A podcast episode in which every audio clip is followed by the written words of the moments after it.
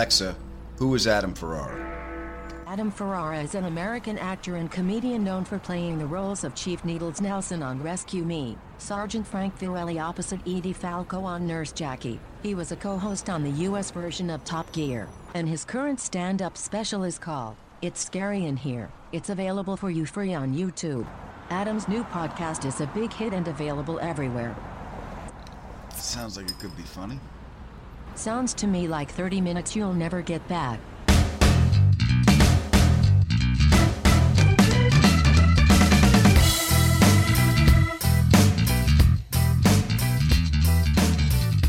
I am so glad that you guys are with us because it's showtime. We got a great show for you again this week. My guest in the ADD interview is actor, former Seattle Seahawks cheerleader, and roommate with a serial killer. Her name is Robin Noll. What? Oh, yeah. oh, yeah. You're going to love this. And we want to welcome everyone from our Talk to Me Tuesday family. That's our conversation we have every week, 9 o'clock Eastern, 6 p.m. Pacific. Go to my website, click the link, join our conversation. And our superfan shout out is for Shiloh. Say hi to Shiloh, everybody. Hey, Shiloh. Shiloh, how you doing? Shiloh, Phil says hello. He is still adrift. Oh my God. and it's taking a lot out of him. And Mark is coming to us uh, on location. You are in a you're in Rehoboth Beach. You're ta- you're taping the Kornheiser show, and you're in a hotel room, right? I yes, I am. I am in a hotel room right off of Route One. Excellent. And I, I I'm guessing Tony invited you to stay at his house, and you said no. well, you know me pretty well. Yes. Yeah. Yes, Tony did Okay. invite me. Yeah. Here's the deal. Stern came out to L.A. Uh, uh, to tape some some podcasts with us, and I haven't seen him, and I was very happy to show him around and everything. And my wife, Alex, made the house beautiful. M- honey, you are a lovely hostess. Thank you. It was lovely. It was beautiful. It really was. Thank you, Alex, and thank you, Adam. And you had your own bathroom. We got a whole bathroom up there. It's got a rain shower. It's got a hand knot. The whole thing. It was beautiful. And t- tell him what happened. I couldn't figure out how to work the shower. Yeah. Uh, that was that was it was too it was too fancy for an idiot like me. Uh, so I, I can't even remember how I ended up figuring it out. I think I just used the water coming out of the big spigot at the tub and was like, all right, I'll just wash myself this way. It'll be okay. Yeah. then he tells me, me later, you know, after he's home and he's coming out again, he's like, you know, I'm just going to get a hotel room. I, I felt bad. I don't know how you work your shower. I go, why don't you tell somebody? Nah. I, uh, that, that was that was that was when we, we, we put you up at the, the best Western. He, he would rather stay at a Bewee on Santa Monica Boulevard that I got to bribe the guy to get you in early. he was too dense to even understand that he was being greased. He was like, uh, sorry, you left some money in my hand, sir. Yeah. Look, I am a terrible You house your own- guest. Yeah, it seems like you need your own space. I, I I operate better when I like less of me. I think is more. So, you know, as Alex said, I I just like having my my own little zone of of of operation. I get it. I get it. Less is more. Honey, Mark's new name is Chocolate Mousse. You don't need a lot. I know, but I feel terrible because I love seeing you guys. I love your house, and Alex, you did a great. I mean, the place looked amazing, and that bedroom, one of the most comfortable beds I have ever slept in. I just like I, I'm in a place for I don't know one night, and then I'm like, I gotta go. I gotta go. They're getting sick of me. Like I always want to leave just ahead of people saying we want you to leave. Does that make sense? Yeah, it, it does. When you stay over someone's house, you have the feeling that you always have to be on. Yes. Can't relax and show them your relaxing side, your truly relaxing side. Right. Yeah. A- And and it's not like I, I want to walk around like my hotel room or your house naked. Be, hey man, this is just how I relax. You guys are gonna have to deal with it. I will tell you something. What? Bill stayed here and I was checking in on him to see if he needed more towels, whatever. He was walking around naked. And I went, Oh, uh, oh, sorry. oh. uh, sorry. Glad you felt at home, Phil. Honey, you really can't go by Phil because he, he gets really, really comfortable with us. I'm gonna wash my balls. All right, that's more with you than me, Adam. Ah, Phil, I miss you, man. I can't wait to get back. I get look. I, I get it. You know, you, you you you can't you relax. I'll be honest with you. I should have trusted my guts when I first met you. I knew there was something suspicious about you. I don't know. And you've you've stayed with me. Like you've you've seen me up close. Like you know, and that that by the way, I hope you know that's like a great sign of friendship that I have. If if I allow you inside the moat into Castle Stern And I feel honored. I feel honored that that you allowed me in there. And just as my sign of friendship to you, even after you vomited on me, I still came back. that that was more. You just wanted to be thrifty, Adam. it wasn't friendship. It was just like, how much is a hotel in DC? Okay, yeah, no, I'll call Stern. Yeah. it's a little vomity, but you know what? It's better than forking out to stay in Mhm. uh, Best Western. Yeah. And I enjoyed staying at your house, Stern. I really did. Honey, I was up listening at the door. God knows what he was doing in there. Because one of the cat no, one of the cats came out. He was sitting at the end of the bed and he's like, I don't want to tell you you should panic. I'm just saying I'm not going in there. Can I ask you, did you leave with your suspicions of me allayed? Like, were you like, okay, like, I, I don't think he's a weird guy? Or were you like, Oh no, no. I still I I love you from a distance. You know. See, that's what I'm saying. I'm a very lovable. I mean, I'm in a long distance relationship right now. I'm great at that. All of a sudden, you get my same zip code. I Mhm. become a lot less attractive, and a lot of stuff about me that is unappealing. Trust Yeah. me. Honey, you realize he's the only one that has ever seen this woman. You know that, right? Gabrielle. Yeah. Exactly. My fake Canadian girlfriend. Yes. That's hilarious. But I do worry about that. Like, I worry, you know, I don't know. I, I, I know it's become sort of, it's not debilitating, but I understand it. And, and it makes me look very suspicious, you know, Well, when a great friend says, Come stay the night. And I'm like, yeah, I don't know. Uh, is, is there a hotel anywhere nearby? Yeah. I just um tend to go with Mark has a great heart and he hasn't killed anyone as far as I know. Yeah, he, he's got a great heart, and he's he's also got someone else's heart in his freezer. So Allegedly. Allegedly. Never proven in court. Mhm. Goodness. and and here's the thing about when you think you know somebody, and this connects to the interview I had uh, with with Robin. I I always trust my guts, and I don't like most people. And my my wife even says, she goes, "You have to have you have to trust." I go, mm, "Not these friggin' people. Not not on this planet. Nope." I don't peop- like it. We'll, we'll even be watching a movie. We'll be sitting there watching a movie, and some guy will come on screen. I go, I don't like him. Nine times out of ten, that's the killer. Most people go into a relationship about friendship, whatever it is, with the heart open, and then they see, mm, should I keep it open? Should I close it? Adam goes in with a closed, and then he says, "Should I open it?" Absolutely. You got. Hey, you know what? You gotta earn it. I ain't trusting you. I had someone I love very much, who I know loves me, throw up on me. I, but I don't even know you. I feel bad about that one. You you should. It was traumatized. Hey, when you can wipe each other's throw ups, that's a friendship. That's That is true. that is a great friend. That is. Yes. But you're right. You should probably always always trust your gut. That's what I call a New Yorker. That's Thank you. Who's immediately suspicious.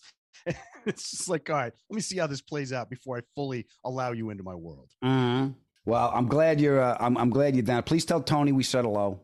I will. All right. And you are a very dear friend for me. You're a sketchy house guest, okay? But as of now, there is no proof that you have any homicidal tendencies. no proof. Uh, Robin Noll lived in a house with a roommate that turned out to be a serial killer. Yeah. This was the most creepy and fascinating conversation I've had on this show. So I want you guys to listen to this, and we will see you on the other side. A majority of people don't trust their gut feelings. We usually trust our brains and believe what our brain tells us to believe. But a study from the University of California shows that people only recognize lies 43% of the time, and truths 48% of the time when trusting their brains. When trusting their guts, the accuracy rate was way higher. He's got a great heart, and he's, he's also got someone else's heart in his freezer. So You are listening to the Adam Ferrara podcast. This is 30 minutes you will never get back. Liar! It's closer to an hour. I have got some stand up dates for you, my friends. July 22nd and 23rd, I am going back to Uncle Vinny's in Point Pleasant, New Jersey. And one night only, July 13th, I will be at the Potawatomi Casino in Milwaukee. Uh, there's a link to tickets right here in the show notes. Uh, we also have a link for our t-shirts, a link for my YouTube special. And as always, if you can make any of these gigs, you come up after the show, let me shake your hand and say thank you for all the love and support you've shown me and this podcast. All right, go on, get out of here. Pay attention when I'm talking to you, boy. ADHD, it's not just for kids. Nice boy, but doesn't listen to a word you say. Welcome to the ADD interview. It's not that you're not interesting, it's just that I can't focus. And my guest this week is. Oh, look, a bird. My guest this week is an actor, former Seattle Seahawks cheerleader, military kid. She got a law passed to save orca whales when she was a child and was roommates with a serial killer. So grateful she's made some time for us today. Ladies and gentlemen, boys and girls, it's Robin Noll. How are you? Uh, hey, Adam. I'm good. How are you doing? I'm good. It's nice to meet you. I just want to let the audience know that this is the first time we're meeting, but I heard your story through a mutual friend of ours, and I said, I have to speak to this lady. So I appreciate you taking the time. He said, This is crazy. Yes, it was not. I nuts. gotta talk to this person. She must be bananas. or very, very lucky. Um, so let's start at the beginning. You were born in Spain. You're a military kid, yes? yeah. Yeah, I was born in Spain. Uh, we only lived there till I was just almost four. We moved to the States when I was almost four.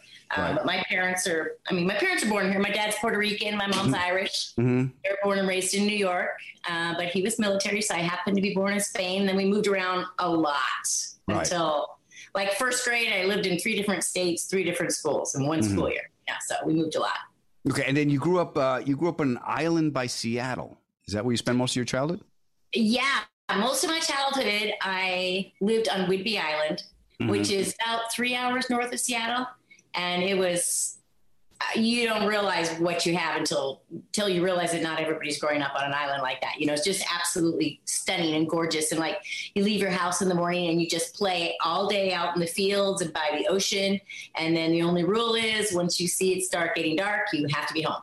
But yeah, and my mom used to, um, she would drive us to one side of the island Mm-hmm. before school would start, and I would stand on this pier and watch orca whales, and then she would zoom us back to the other side of the island to get us to school on time. And and I really just thought that was just normal. That's what kids do in the morning before they go to school. Like I Okay, didn't now- know that not everybody was doing that. You know. Here's where, here's the way I went to school. All I heard was my mother's voice coming from the bedroom. Get up! The bus is here. You're gonna be. I'm not driving you. Okay, that's You're walking. yeah. So that that must have been. Is that and that, that's how you got into saving? Because you uh, you were ten years old. Yeah, actually, um, when I was 10 years old, uh, when my mom was, you know, bringing me over there in the mornings before school, I, you know, every kid, you fall in love with a specific animal in a batch and you name Mhm. them, and, you know, and there was one particular uh, mama and baby orca whale that I had become very attached to that I would go to see in the mornings. Mm-hmm. And then one morning we came to the cove, and uh, gosh, I'm all these years later. This makes my eyes tear up. Like it's it was just so impactful and sad. But we got to the cove, and I was standing on the dock looking for my mom and baby. We looked over to the right, and there was a bunch of dead orca whales on the beach. Mm. And that included the mama and baby, you know, that I was so attached to that I would come visit in the mornings. And what had happened was SeaWorld, Miami Seaquarium, um, Marineland, a lot of different marine parks Mhm. had come to the cove to try to catch their next shamu. And so um, back then, what happened a lot, there weren't any laws in Washington state about this. And so they could just catch, they could just keep putting whales in nets. And there was no limit on how many would die in order to get one out, to get one shamu. You know, they're all named shamu. And um, so this one had been one of the ones they had captured the baby because they wanted the babies so they could train them and keep them a long time. And and um, the marine parks had captured the baby, and the baby died because it still needed its mother's milk. And after two days of being in the net, it died, and the mother died trying to get into the net to save the baby. But um, it, I was standing there on the dock, and I was looking at this mama and baby over there on the on the shore, not alive anymore. And I was crying, of course, as a ten year old. And my mom looked at me and she said, "If you feel so strongly about this, then you need to do something." And I was like, "Well, what the heck am I going to do? I'm 10 years old, you know? Right. He said, if you want to write the letters, I'll give you the addresses. And so she gave me addresses, and I wrote letters to the different um, representatives of Washington State, including the governor, who was Warren Magnuson at the time. This was in the 70s. And um, then I got my school to write, my class to write, the next grade to write. My teacher was awesome. She put aside class time so we could write letters about these orca wells. And um, yeah, one morning before school, the phone rang, and my mom was like, It's for you. And she puts her hand over the phone and she's like, it's Governor Magnuson. And I was like, really? You know, and got on the phone and, and he was great. And he was like, you know, this Robin, I have your letter in front of me here. In fact, I have a pile of letters on my desk. And I'm told that this whole letter piling campaign was started by a 10 year old girl. And is that you? and I was like, yes. And long story short, we, you know, we talked and he, uh, I learned a lot from that because he didn't treat me like a, just a kid who knows nothing. Right. He gave it value. He respected what this child had to say. And he said, What do you think we should do? And he mm. allowed a conversation to happen between this, you know, fourth grade girl and him. And um, what happened is a law was passed. And the next year, when the orca whales came to the cove, all those marine parks came again, but now there was a law. You can't just keep trying and trying and trying and kill however many who happened to kill. So they started that law because of all these children mm. writing letters. We did poster campaigns all over this town, and but um, I was just amazed at my own daughter because one of the whales that was captured from our cove um, is still in Miami Seaquarium. Her name is Lolita. Her real name is Tokitae, right. but her name is Lolita at Miami Seaquarium, and she's been in there over 50 years. She was captured oh. from our cove. Uh, she's in the smallest tank in the world. It's actually an illegal tank. And my daughter started a campaign at the same age, at the age of 10. So it was really kind of full circle for me. You know, she started petitions and we'd fly her to Florida and she'd be on the news in Florida. Up in Seattle, she was actually up, up in Seattle on the news. Um, just trying to uh, get a campaign going to have this orca well not released out in the wild to try to survive on its own, on its own, but in a sanctuary that they are building up in Washington State. They're building a sanctuary uh, for this particular orca whale, Lolita. That's great to see. You, your, your mother empowered you as a kid, and then you passed that on to you, to your own children, and now they're you're empowering them, and they're actually taking action to make the world a better place. I just think that's great. I mean, I got emotionally connected to an animal when I was a kid too. Its name was Makers Hanover. It won me a lot of money at Roosevelt Raceway, and it never finished first again. But I had a deep love for him because I I hit a triple that day. You're obviously a person that wants to make the world a better place, and uh, bravo, bravo. But there are creeps in this world, and you ended up sharing a house with a serial killer. Yeah. Yeah. So um, he moved in. I had just started with the Seahawks. How many how many people in the house? Uh, five. Well, there were five of us till we mm-hmm. added Steve. That's him. And Steve, Steve is the killer. So there's, there's, five of you in the house. There's an extra yeah. room. Listen, we need an extra room. Let's put an ad in the yeah. paper or something. And this this guy yeah. showed up. Exactly. So we had this extra room. It was a pretty big house, two story house, and we were all twenty somethingers and one girl there was a paralegal. One girl was coaching gymnastics with me. Another guy. I mean, it was you know people. Everybody was working working their jobs and mm-hmm. really uh, really nice level-headed roommates. When this came out in the newspapers, when this all first happened, you would have thought this was a house of like 20 somethingers that were just idiots to let this guy come stay in this house. But yeah, I'm sure, I'm sure he didn't. I'm sure he didn't show up for the interview wearing a hockey mask. You know. That's, that's right. if you would have known him, like I always say, if I were to come across someone like Steve again, to avoid someone like him, I mm. would have to decide I'm never making any new friends. I'm not letting anybody new in my life. I'm only sticking with the friends I've known since I was 12. That would be the only way for me personally to avoid someone like him knowing everything that I know now, and he's definitely a sociopath, he's a diagnosed sociopath. If I were to come across someone like him again today, I would not know it. He was okay. amazing. Yeah, that, that's that's that's what the serial killers have. So his his name was Steve. Well, his name we knew him as Steve Ladner, mm-hmm. but his real name we learned after he started. You know, when we learned he was an axe murderer, uh, his real name was Socrates Ladner. Socrates Ladner. Guilty. right there. That's a that's a killer. Guilty. totally. I'll bet he kills people with poison too. Totally. It's like no wonder he had to change his name. Like that's a suspicious name. Okay, so he shows up. I'm sure that you all talk to him, right? Yep. And you're all well, we convinced, interviewed 28 people. right? We interviewed 28 people for that room that was vacant in our house, and all five of us unanimously chose him. We Hmm. loved him. Oh, He had the best personality. so and he was like he was like your age. Yeah. Well, we thought he was our age, but he was older than us.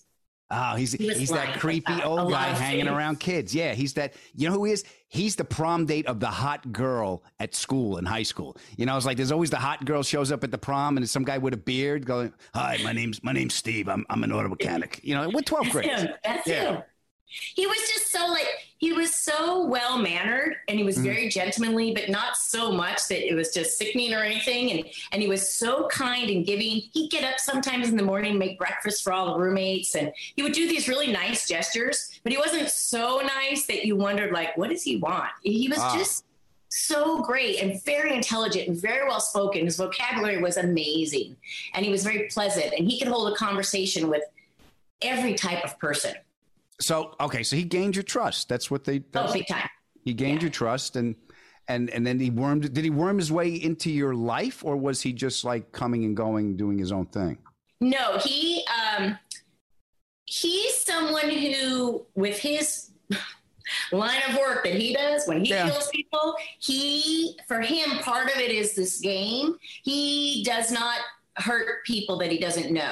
He goes after people that he has won their trust, and that's part of the challenge for him. From from what I've concluded in watching um, his whole story after we knew this, but he um, he came in and instantly, like we all hit it off with him right off and he definitely won us over right away. He won over our friends. I wanted to fix him up with my best friend Heidi. Um, my mom, I know, I know.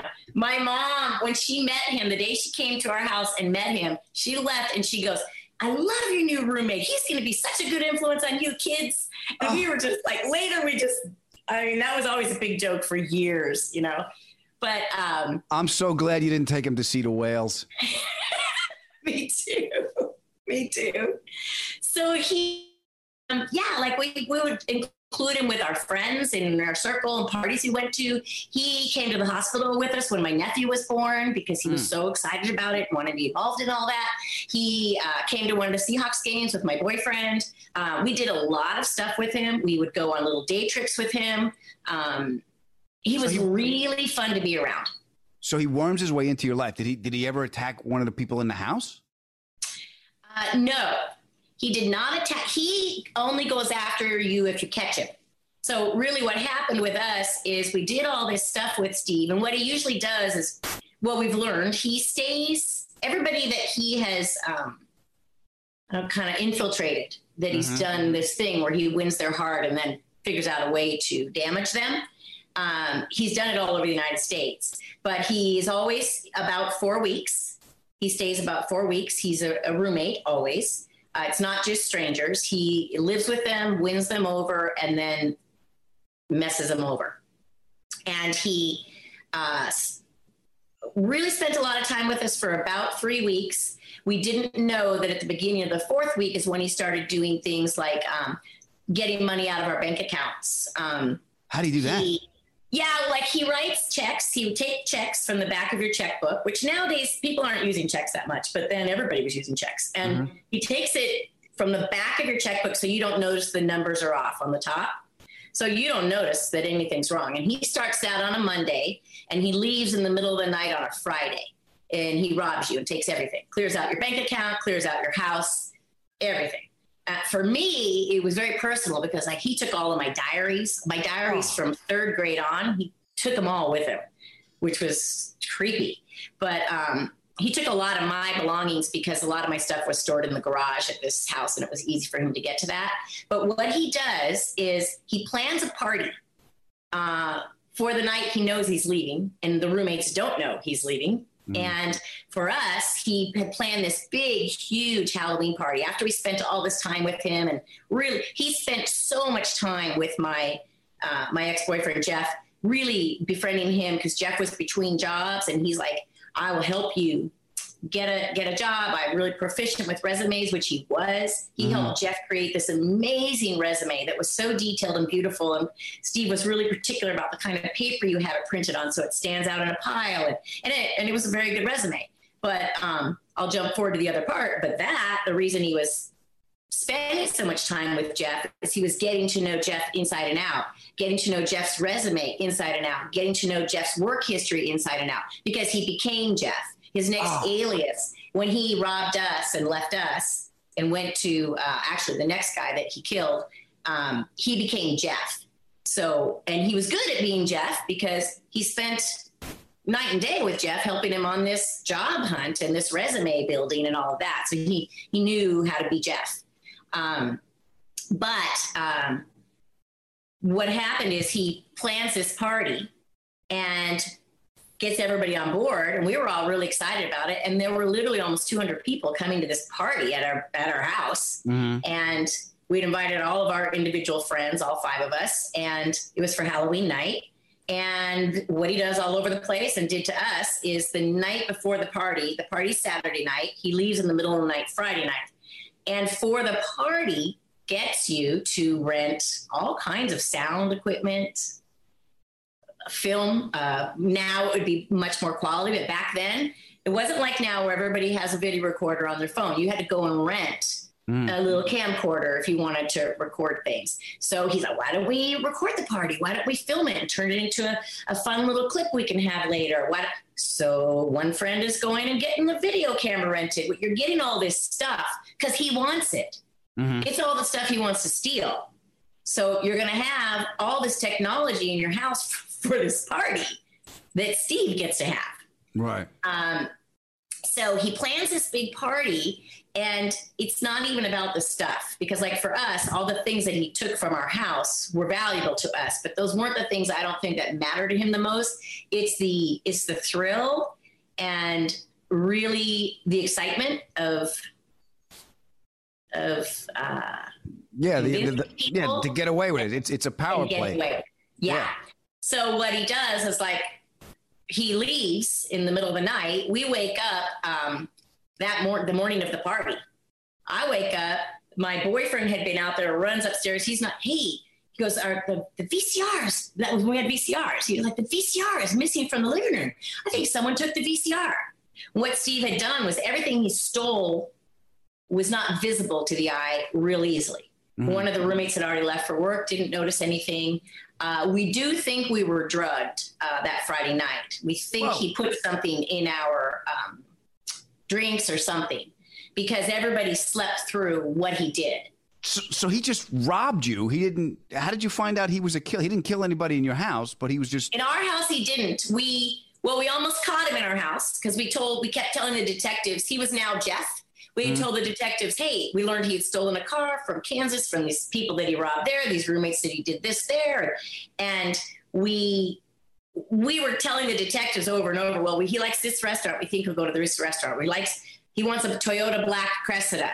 So if he's going to steal another car, that's what he's going to steal. Unfortunately, the detectives really didn't act much on it, and they felt horrible about it later because they didn't realize he was someone who kills people. Mm. But um, he stole a Toyota uh, charcoal gray Toyota Cressida, the exact car we said he'd steal. He stole Mm. it from this dealership in Renton as Jeff Nicholson. He was pretending to be Jeff, but um, he wants um, he wants to be talked about. So he knew we were going to have this room full, this big house full of 200 people. We couldn't stop the party in Mhm. just these hours. He knew they were coming, and they all came. And what was the topic of discussion for the party? Yeah. him. Some people are just like, hey, where's your new roommate, Steve? Other people are like, He's not Steve. He's really Socrates, but now he's Jeff. I know. If he touches one of those orcas, I'll kill this son of a bitch. I know it. How did you find out he was a killer? So what happened is the next uh, the next roommates that he had in Oregon, Mm-hmm. um, he had a history. This is how we found out. Otherwise, we wouldn't have been connected to it. We wouldn't have. They wouldn't have notified us. He had a history of working at Pizza Huts Right. all across the nation. And he knew Pizza Hut inside and out. He knew their management style. He had stolen lots of money from Pizza Huts. He had been in jail before, uh, gotten out. He escaped to prison in Florida, from what I'm told, before he came to us. Um, so, what happened is my boyfriend was kind of crazy about this, focused on it because here this guy was now being him. He Sure. goes down to Oregon with a flyer and he goes to all of the Pizza Huts in Northern Oregon and gives them this flyer. And he says, if this guy comes in here and applies for a job, just hire him, call this number. Here's the case number with the Seattle Police Department. Here's another photo of him. You can see he grows facial hair very quickly, so his appearance changes very quickly in just a week. He's giving them all this information.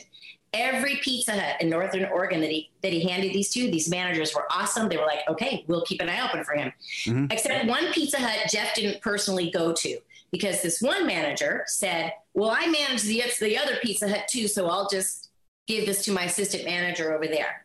So that Pizza Hut was covered. Jump forward.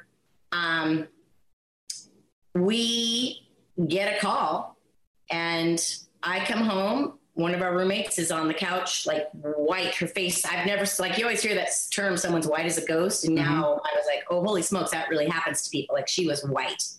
And she said, hey, I have some good news and some bad news. And she said, uh, they found Steve and a lot of our stuff.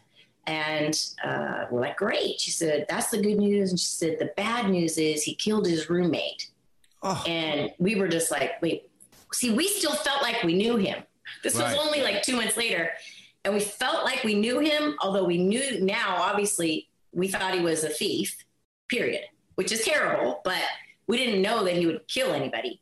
And we had been really close to catching him on three different occasions. So we're super, super grateful that we didn't catch him because this roommate that he killed, he it was because he caught him in the act. Right. And what happened is um, this guy, uh, the detectives contacted us because in Steve's belongings, they found some of our checks and some of our belongings that had our phone number on it. So this detective just called from Oregon, like, are the are you do you know a guy named Socrates Ladner? We're like, you mean Steve?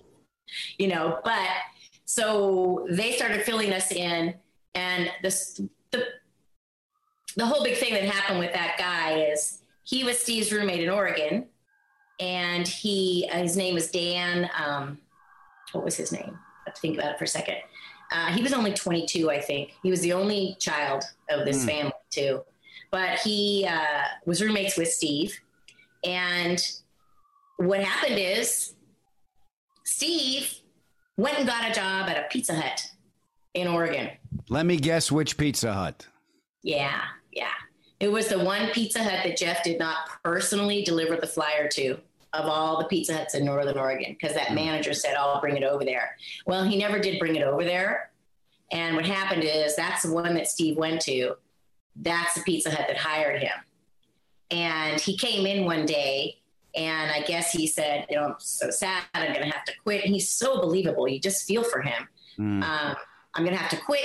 The people I'm renting this house from are getting divorced and I have no place to live. Da, da, da, da. The assistant manager says, Oh my gosh, you can rent a room in my place. We have space, Mm. which anybody would do Yeah. because you love this guy. Yeah. And so Steve got that got that place. He lived there for not even a month. He started doing the thing, taking the checks out, taking the money out. And what happened is when the roommate found out that Steve was taking the money, because like what happened with us is our bank call. We, we had this guy on camera. Come see. Someone is writing checks for a bicycle for two hundred dollars. It doesn't match your signature. And we go in and we're like, that's Steve. You know, what's Mm. going on? But so this guy caught him before he left on Friday in the middle of the night. And he confronted him. And he, I guess from what we were told, he was just sort of like, hey, are you having problems? I'm your friend. If you're having money problems, you don't need to be doing crazy things like this. I'll help you. Mm. And I guess Steve cried and talked his way out of the conversation and felt very, very bad. And um, the guy went to take a nap and he, he was sleeping on a waterbed actually. And um, the guy's girlfriend hadn't heard from him in two days. And she came over there to see her boyfriend and had a key and went in. And she went into the bedroom and uh, the guy wasn't there, but there was blood all over, splattered all around the room, the walls, everywhere, and the waterbed was chopped up. Mm. But her boyfriend wasn't there. And um, Steve was not a suspect. They interviewed him. They told me that he gave an Academy Award winning performance. They never thought he had done it or been a suspect. He was crying and crying. Who could have done this to my friend? And um, one little part of the story didn't quite match. So at one point, they had said, Can you just stick around for a couple days? We've got to match these stories. And that scared him. Yeah. And he left. And so it became, a, you know, a different type of crime scene. And they had found this torso near a river in Oregon in the forest. But it didn't have the identifying parts. And apparently, uh, they believe that's what he's done around the United States. Is he takes the the hands and the sorry, I know this is kind of gross, but he takes the hands and the feet Ugh. and the head uh, someplace else, so that you can't. He takes all the identifying parts of the person. So he, um, this young guy, was buried there uh, by a river and what happened is Steve had become a little bit um, lazy in his criminal work.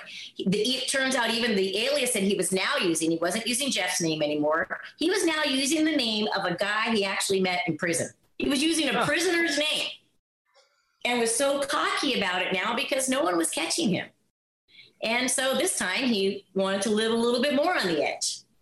And so, um, I mean, and, and he's he does get attached to the people, I think he was attached to this guy in prison. When he lived with us, he had, you wouldn't even believe this box he had of photos that he was showing me one day. And I'm like, that's my roommate in Colorado. That's my roommate in Montana. These used to be my roommates. Hold on. Used to be. Yeah. Yeah. Yeah. Yeah. And he also likes to, like for us, once he was gone, he, when he leaves in the middle of the night, he doesn't want you to forget him. So he has things delivered to the house. He has magazine subscriptions start coming in his name.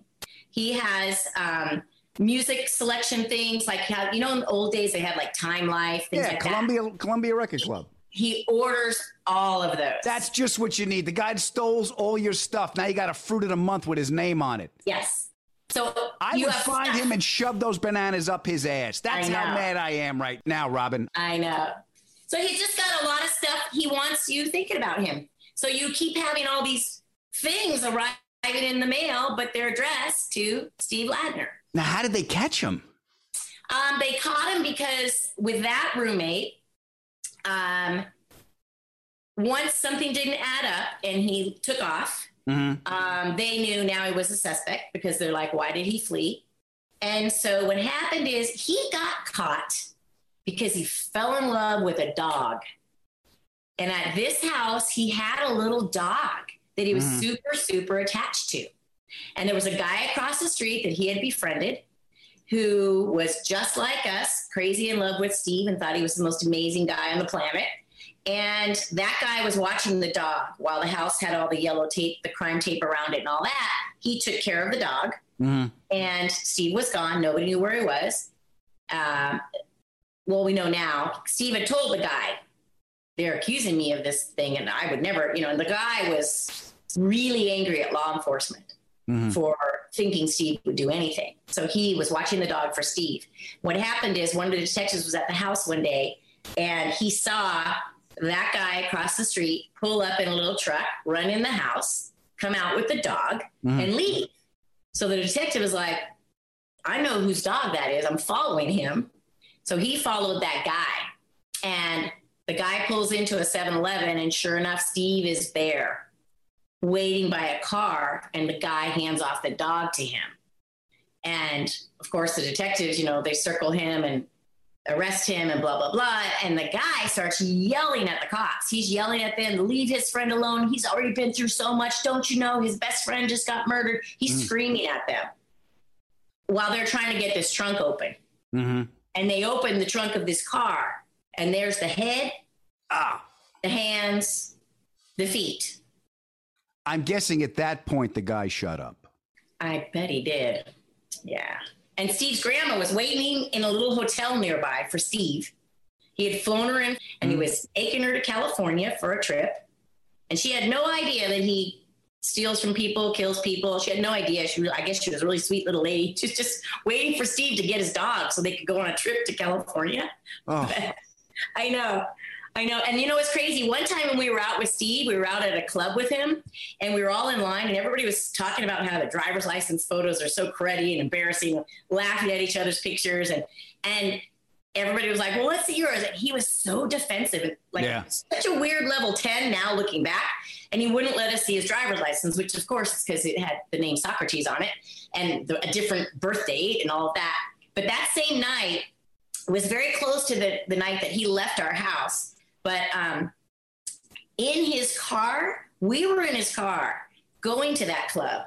And one of the roommates was trying to get something out of his uh, glove compartment hmm and he was uh, un like very oddly yelling, not happy about that.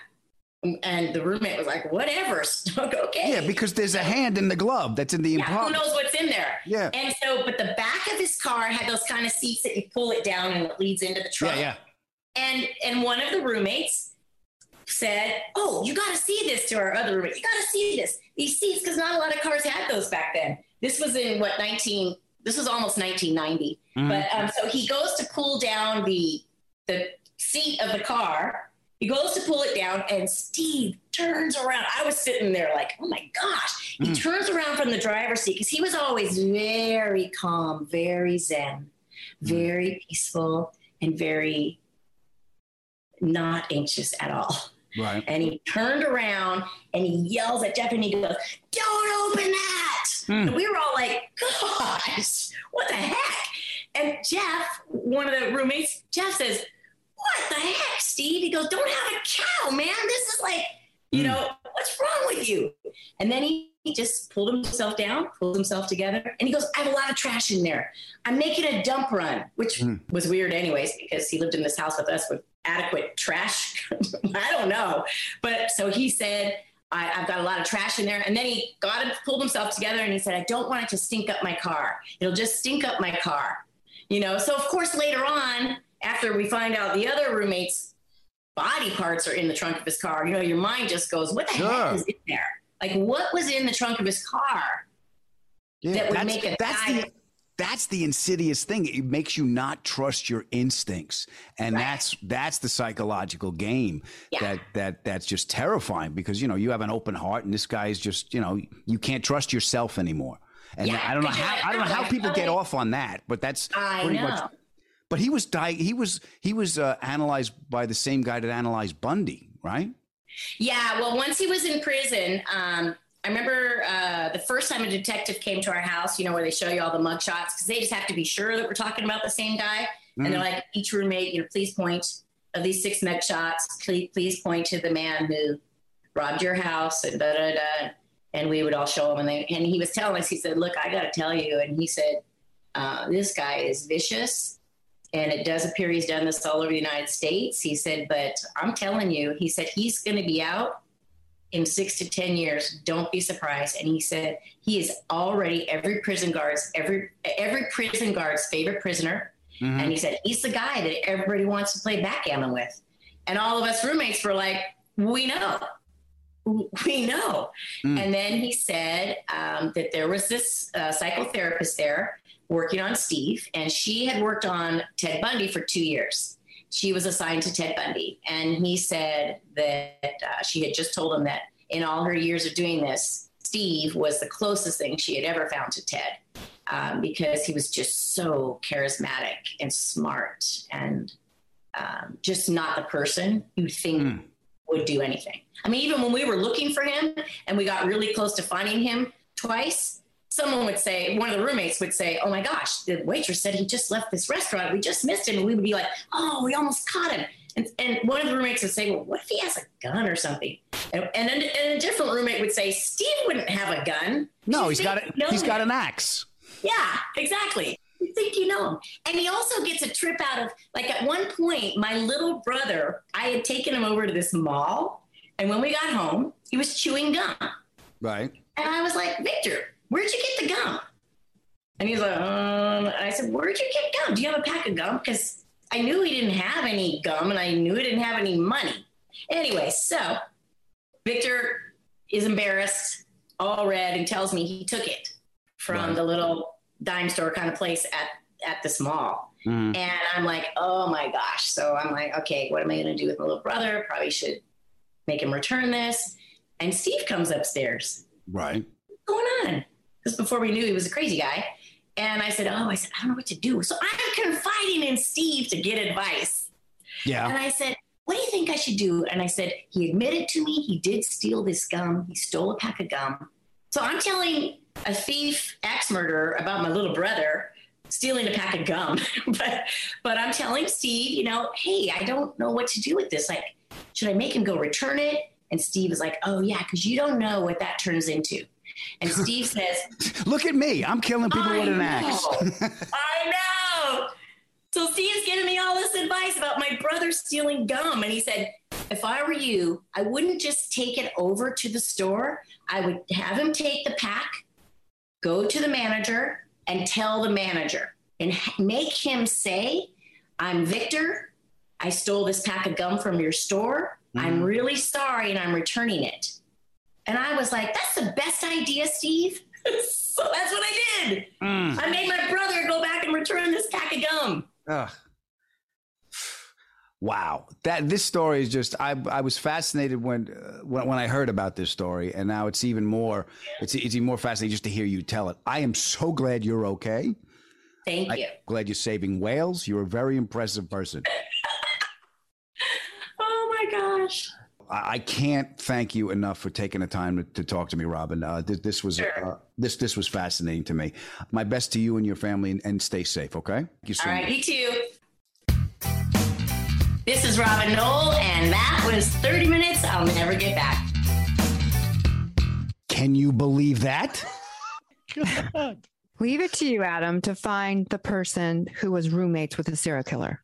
How did you how did you meet her? What- what- we have we have a mutual friend. My friend, my friend Rock, and his wife Tanya came down to San Diego to see me do stand up, and they were telling me about their friend. They told me the story. I'm like, I got to talk to her. And she she was so gracious with her time and and what the look at that kind of story. I mean, she trust ha, that that was the freakiest thing to me that this guy not only fooled her, fooled everybody in the house, fooled her mother. Yeah, you know? that's that's part of it. They're charismatic, they're charming and manipulative. They're con Yeah. artists. Yeah, I mean that was uh, Ted Bundy. They- I mean that that that the people said, "Oh, he's like as as charismatic as Ted Bundy was." That's how he got in everywhere. Everybody was like, "Oh, look at this guy. He's handsome. He's charming. Sure, come on in. Yeah, whatever you want." And Yeah.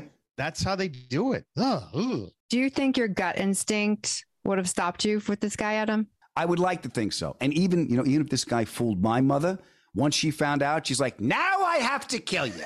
Okay? Bullshit me once, shame on you.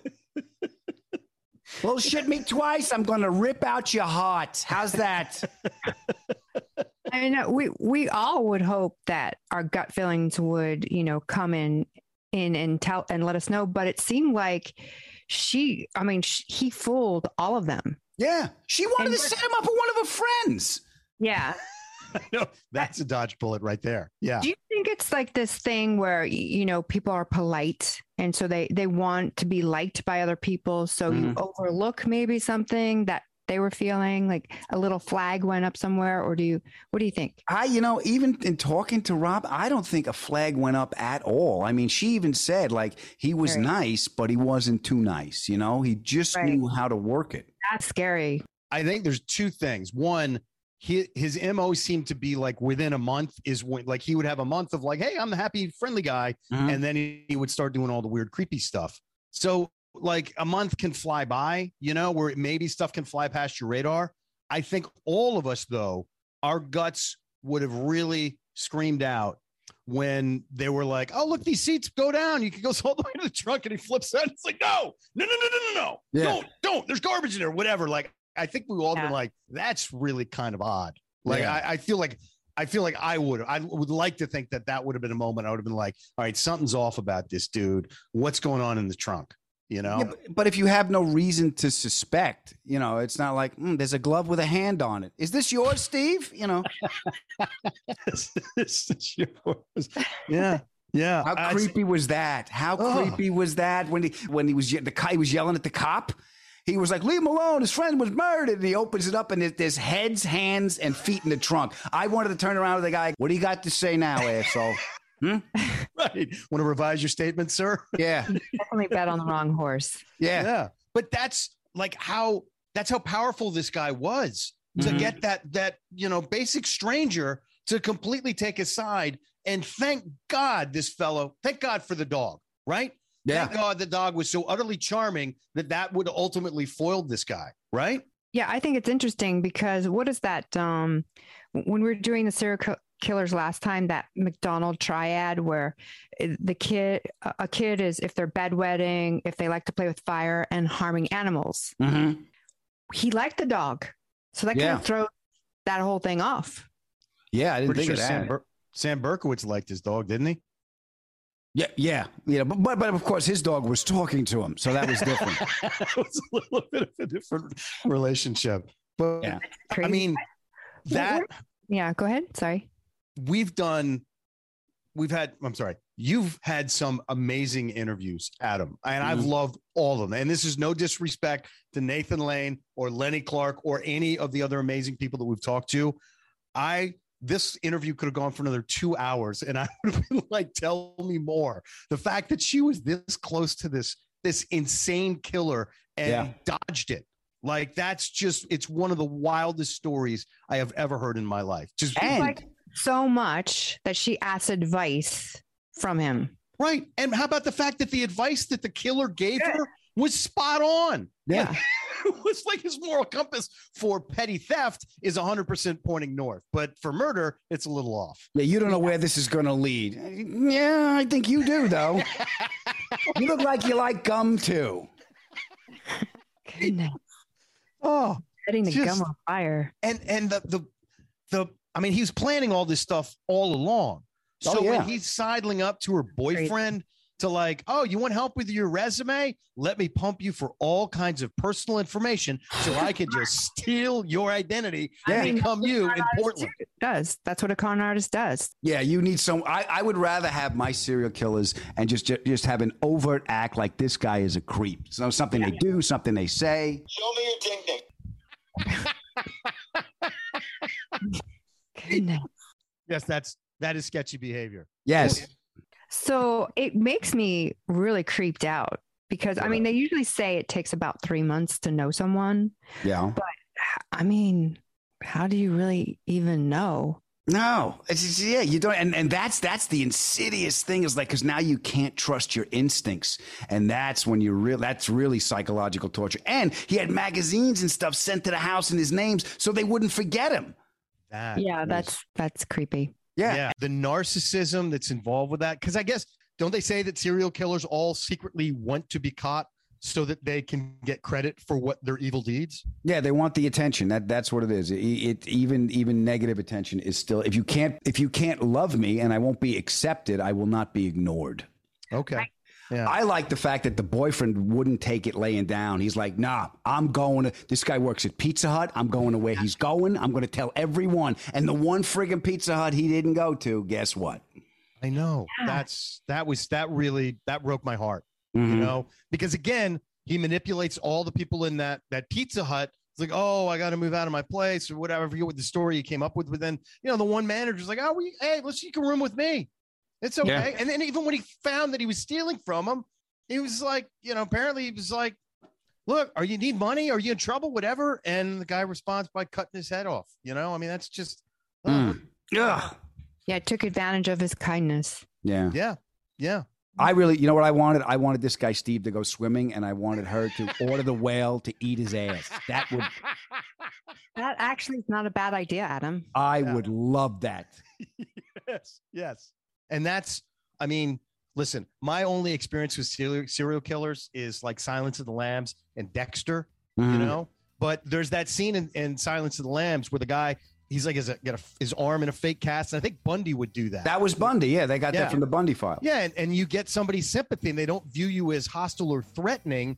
And that's how you let your guard down. And then, then, you know, all the bad Yeah. stuff happens. And then, Ugh. and, then- and then the next thing you know, Show me your ding ding.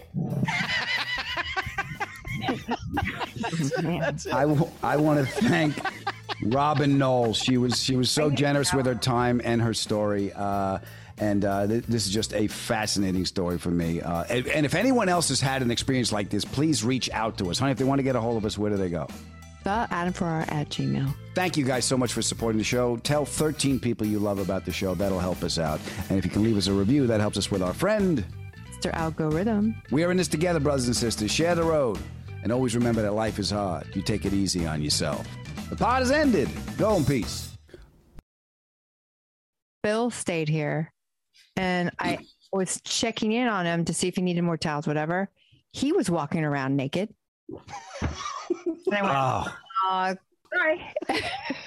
ah. uh, sorry. Glad you feel at home, Bill. I'm gonna wash my balls. I don't have a digestive system, but I just threw up.